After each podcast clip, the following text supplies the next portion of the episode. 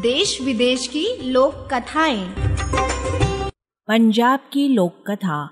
राजा और मिरासी। वाचक स्वर ऋतु कौशिक। शहर में एक राजा था जिसे नींद नहीं आती थी। उसने बहुत से हकीमों से इलाज करवाए। सर में तेल मालिश व अनेक उपाय किए परंतु कोई फ़ायदा नहीं हुआ। उसे किसी ने सलाह दी कि अगर कोई आदमी उन्हें कहानी सुनाए तो सुनते सुनते उन्हें नींद आ जाएगी। ये सुनकर राजा ने मुनादी करवाई कि अगर कोई मुझे कहानी सुनाकर सुला दे तो मैं उसको इनाम दूँगा। अगर वो मुझे नहीं सुला पाया तो उस आदमी का काला मुँह करके गधे पर बिठाकर शहर में घुमाऊँगा। इनाम के लालच में राजा को दूर दूर से लोग कहानी सुनाने आए। किसी ने आठ कहानियाँ सुनाई, किसी ने दस परंतु कोई सफल नहीं हुआ। राजा ने सबका मुँह काला करके गधे पर बिठाकर सारे शहर में घुमाया। इस बात की चर्चा दूर दूर तक थी। जब एक मिरासी ने ये बात सुनी तो सुनकर कहा कि मैं राजा को सुला सकता हूँ। मिरासी लोग बहुत चतुर होते हैं। वे गाना बजाना बहुत जानते हैं।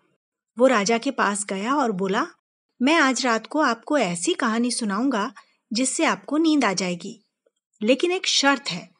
आपको कहानी सुनकर हूँ कहकर हुंकारा भरना होगा। राजा ने सहमति दे दी। उसने रात को कहानी सुनाना शुरू किया। वो बोला, जब मेरे बाप के बाप के बाप ज़िंदा थे, तब मेरे बाप के बाप के बाप जंगल घूमने गए। साथ में मेरे बाप के बाप भी थे। उस जंगल में एक हज़ार पेड़ थे।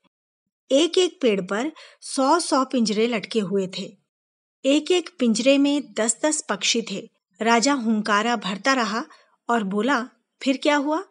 मिरासी बोला, मेरे बाप के बाप के बाप ने सोचा, क्यों ना इन पंछियों को आज़ाद करके पुण्य प्राप्त किया जाए? फिर मेरे बाप के बाप के बाप ने एक पिंजरा खोला और एक पक्षी उड़ा दिया, फुर्र, फिर दूसरा पक्षी उड़ा दिया, फुर्र, फिर तीसरा पक्षी उड़ा दिया, फुर्र। मिरासी ऐसे ही पक्षी और पिंजरे गिनता रहा। कहानी सुनते सुनते राजा को नींद आ गई। जब राजा सुबह जगा तो मिरासी कहानी सुना रहा था। राजा बोला अभी तक कहानी पूरी नहीं हुई। तब मिरासी बोला अभी पाँच सौ पिंजरे बाकी हैं। राजा मिरासी की चतुरता से अति प्रसन्न हुआ। वह उसे बहुत धन दिया। अभी आपने सुनी पंजाब की लोक कथा। राजा और मिरासी। ऑडियो प्रस्तुति। रेडियो अर्पा